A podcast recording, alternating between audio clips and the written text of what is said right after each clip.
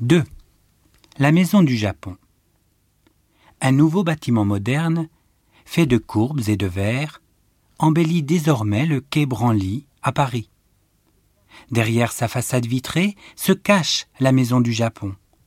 Projet bicéphale né de la volonté de trouver un espace dans la capitale française pour y faire se concrétiser les relations culturelles entre nos deux pays.